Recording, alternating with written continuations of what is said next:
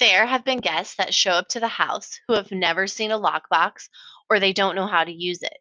They don't communicate their plans or when their plans change. They haven't read the listing and all the details provided, so they aren't able to navigate the experience with as much ease had they been prepared. They say they have read the house rules. Show up and don't act like it.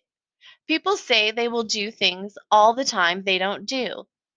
Isn't this how life works? This is when you learn that actions speak louder than words. You learn that knowing is different from doing.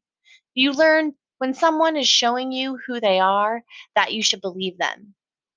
Whenever a guest is having a challenge and I point out the part they missed, like reading the listing or following directions, the response has been, It's my first time to use Airbnb.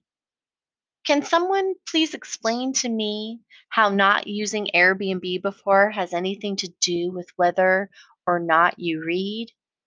What does being new to Airbnb have to do with following instructions or being a good communicator? I would genuinely like to know.